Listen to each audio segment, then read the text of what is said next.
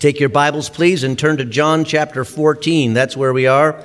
John chapter 14, a key concept this morning. Jesus is preparing a place for his people. John chapter 14.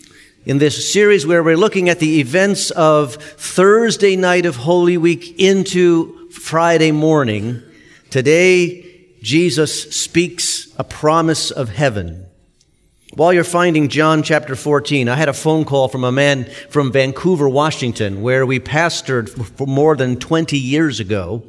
And uh, as a pastor, you're, you're always a bit concerned when a former church member calls you. You don't want to be caught into any kind of controversy or unhappiness, or if there's some sort of uh, uh, something happening that there's a complaining spirit or something. You know, always a little bit leery of that. But this phone call was none of that. He said this. He said, well, the reason I called you was I wanted you to know that my dad died, but I know that he's in heaven.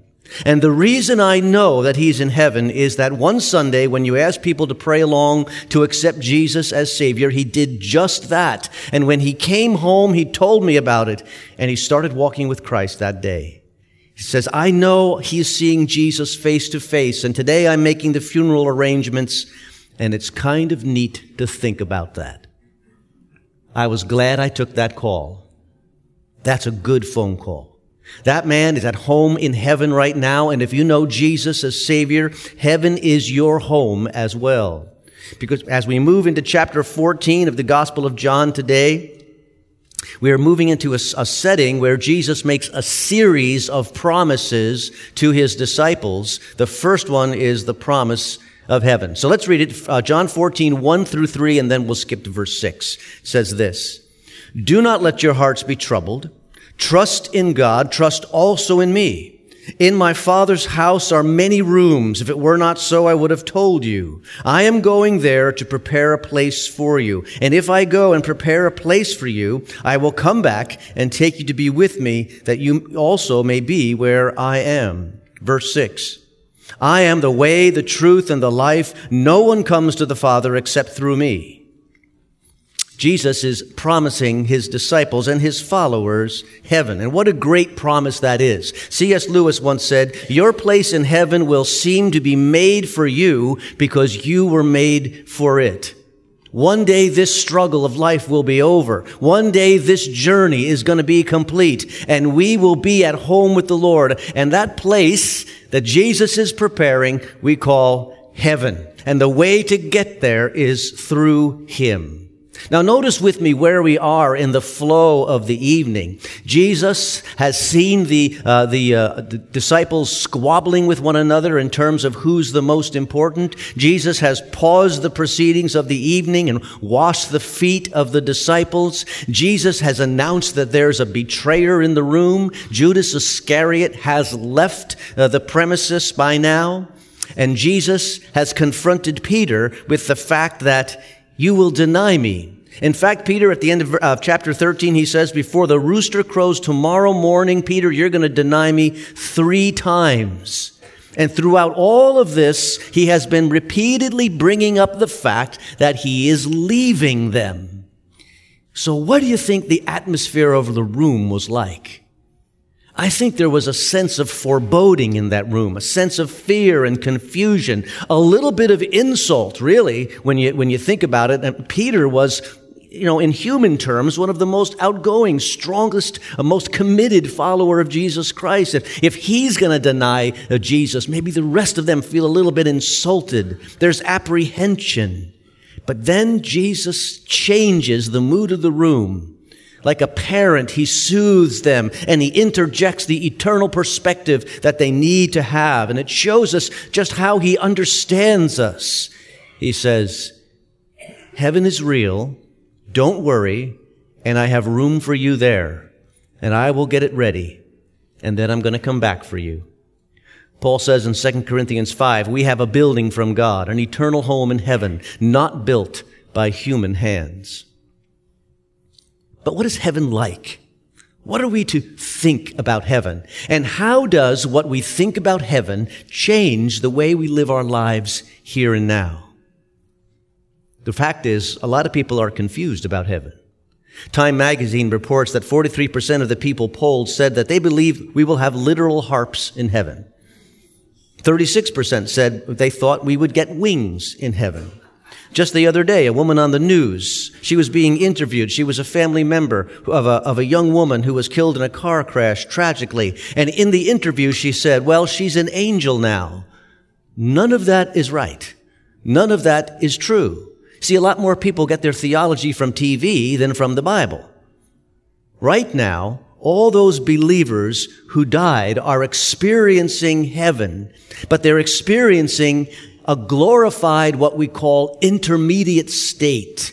After death, but before the coming resurrection, they exist with the Lord in glory. In order to rightly understand what we mean by heaven in Christian vocabulary, you need to keep two things in your mind at the same time when you say the word heaven. Right now, there is the experience of those who are in the presence of God in a spiritual state. This is intermediate this is temporary. It is a spiritual uh, existence where we are removed from this earthly life and in the presence of God. Remember, death in the scriptures is never cessation. You don't cease to be when you die. Death is always separation. And this physical death, for the believer, there's a separation of the spiritual part of you from the physical part of you, and the spiritual part of you will be with the Lord in glory. This is why Jesus calls it paradise when he speaks to the thief on the cross. And this is what Jesus was referring to when he talked to the thief on the cross, this intermediate state of spiritual blessedness. But this experience that I've just described is not eternal. That's why it's called the intermediate state. Someday there will be what we call in scripture the new heavens and the new earth, and that's the eternal heaven. That time will be when we experience a seamless joining together of everything that God has created, both heaven and earth, made new and made one. This eternal heaven occurs after the resurrection, after the events of the end times, when we are existing in glorified bodies modeled after the resurrected body of Jesus Christ. That is our eternal state, where time will be no more, and the distinction between heaven and earth will be dismissed.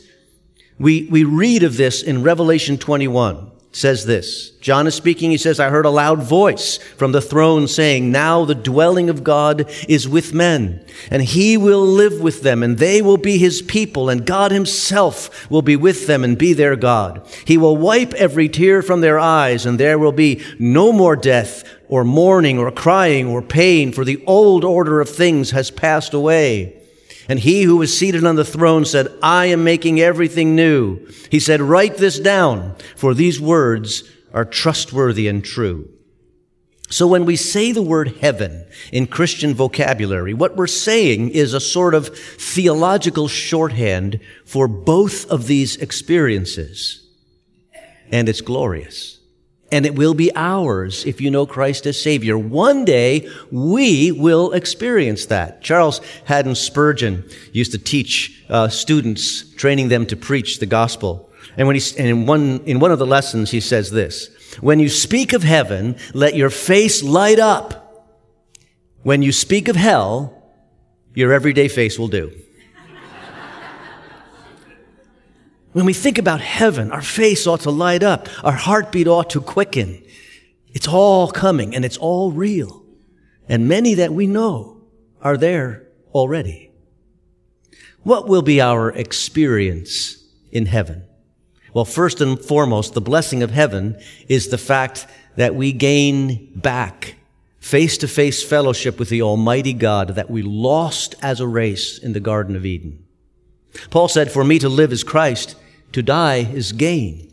And that's the gain he had in mind. The direct presence of God that we were created for, that we were designed for, but we lost in the fall.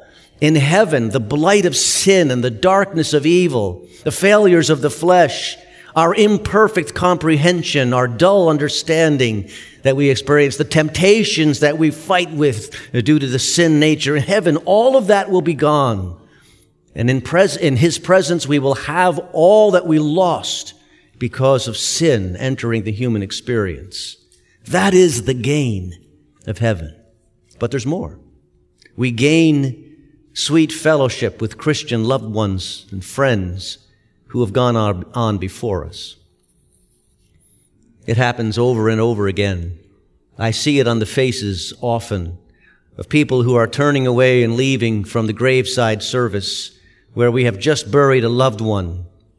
And the question is, will I see them again? And even if we're confident that they're believers in Jesus Christ, the question remains, will they know me? Will I know them?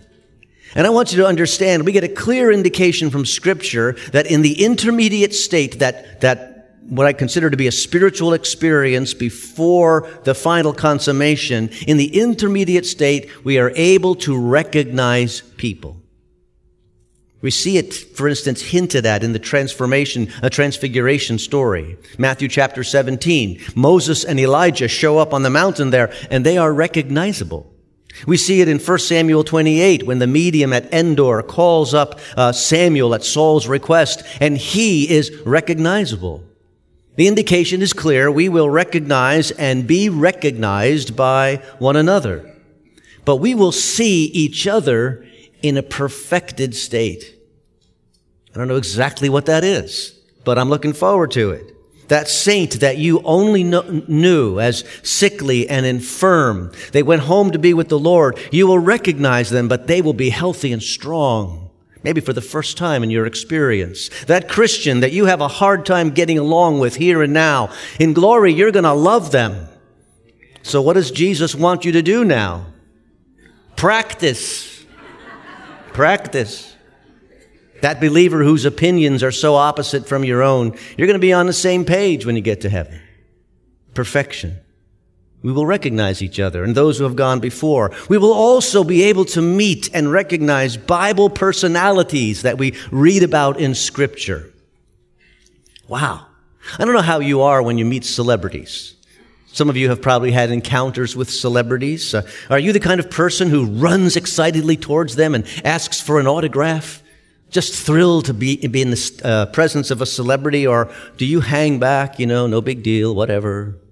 Or maybe you're overwhelmed at the presence of greatness and can't just can't say think what to say. Your tongue is tied. You're shy, kind of immobilized in their presence.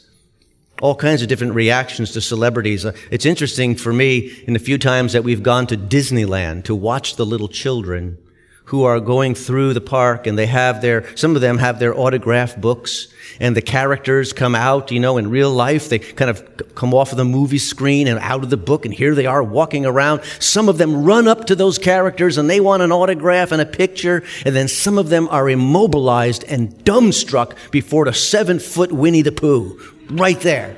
It's just too much for them, you know? I don't know how I'm going to react to being able to chat with the apostle Paul or Moses. I'll probably be like that immobilized kid, at least for a while. But we will meet them. And fourthly, we will be at rest. Scripture talks about the dead in Christ resting from their labor.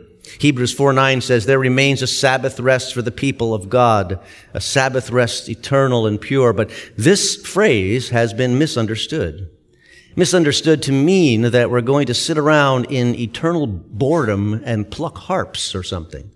That's not what it means at all. Because rest is not the same as idleness.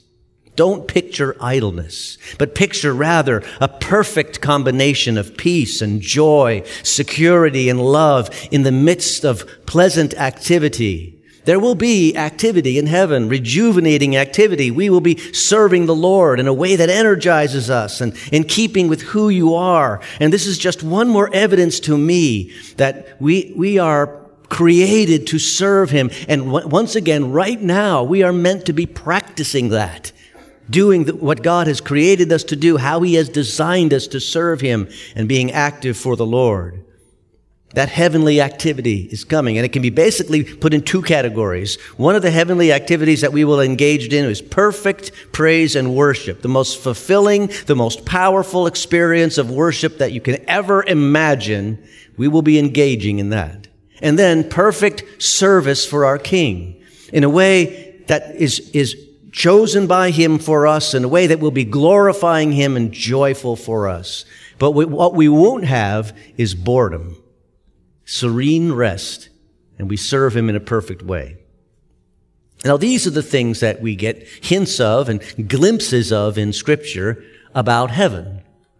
But there's still some things that we wonder about. Because heaven, to some degree at least, is a bit of a mystery.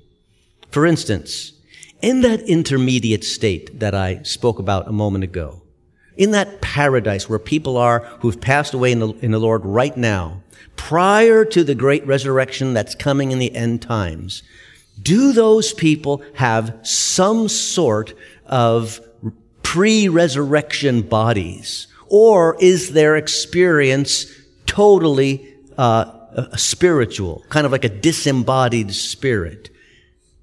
I know that in the final heaven, in the, uh, the new heavens and the new earth, we will have resurrection bodies and there will be a physicality to us.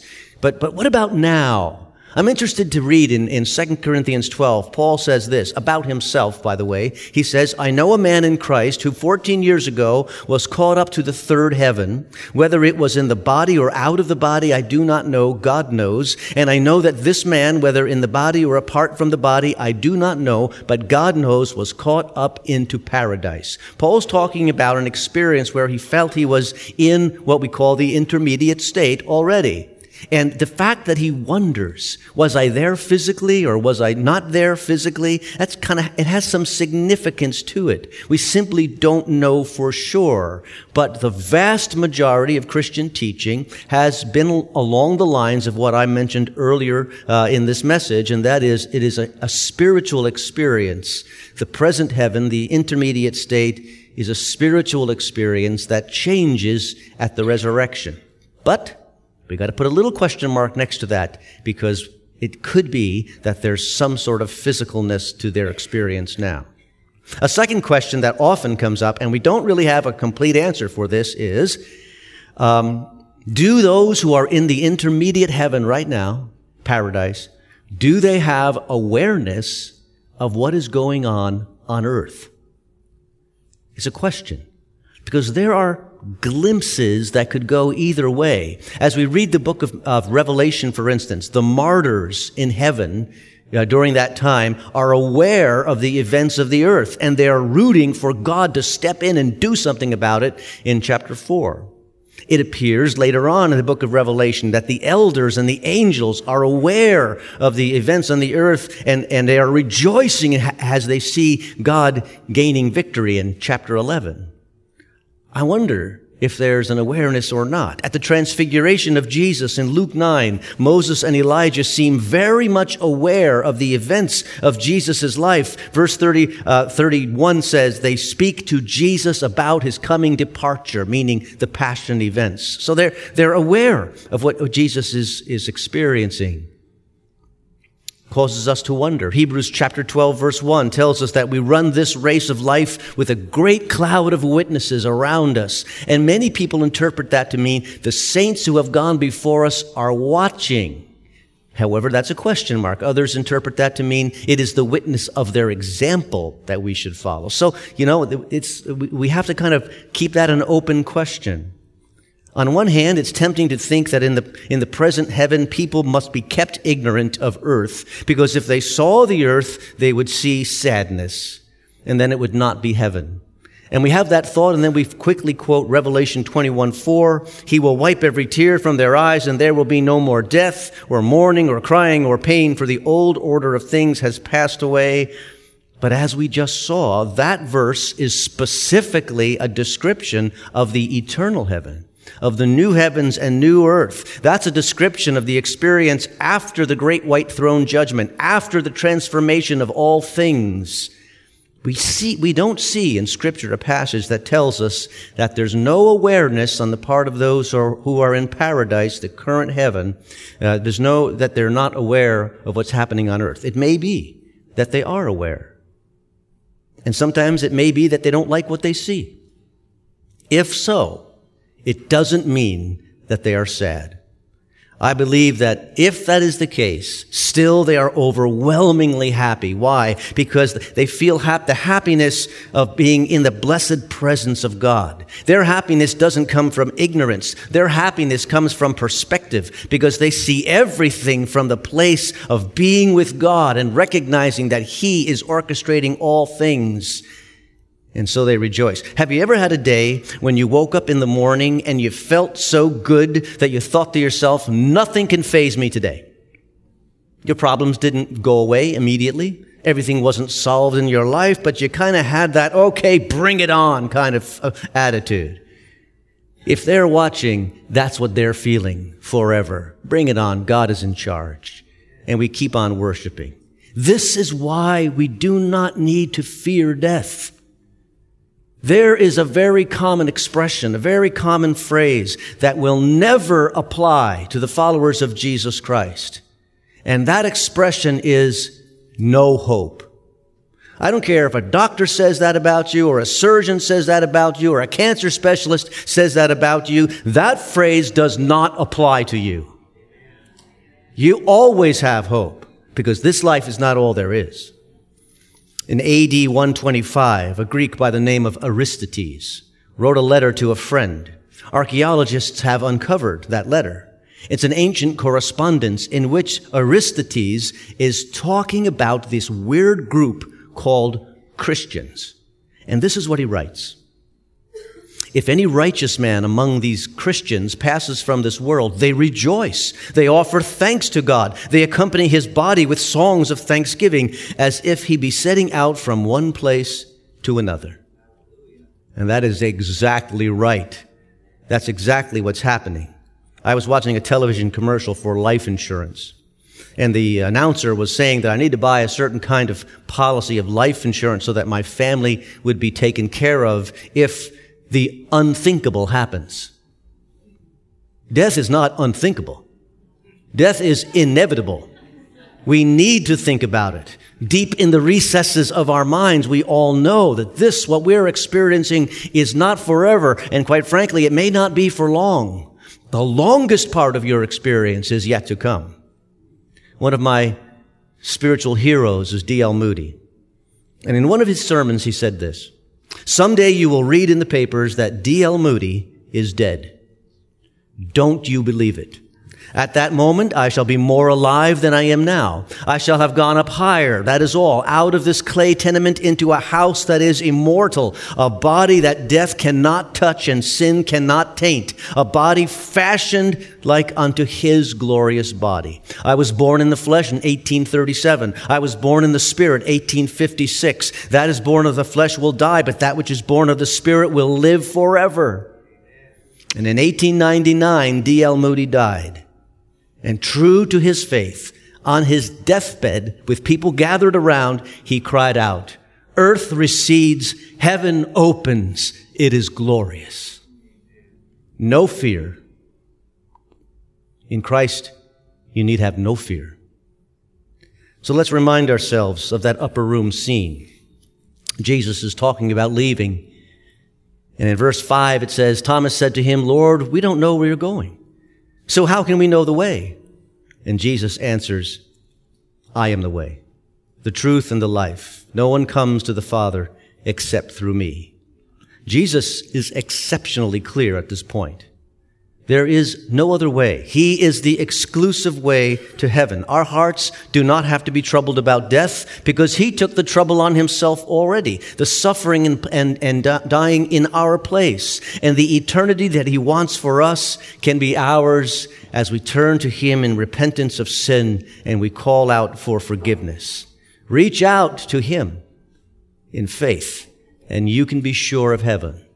And if you've done that, heaven already is your home. Let's pray together. Lord, we rejoice in this truth. We rejoice in the fact that no hope will never apply to us. We can face every difficulty of life recognizing that this, this is but for a season. But in this season, you want us to train ourselves in holiness. You want us to be more conformed to your image, growing in your grace, so that we can represent your well, you well, and that others may say yes to the single way to heaven, Jesus Christ. So Lord, we pray that you help us do that. And you give us that sense of the inevitable promise that is ours. Thank you, Lord, that you are fitting us for heaven even now. We rejoice in that. In your name we pray. Amen.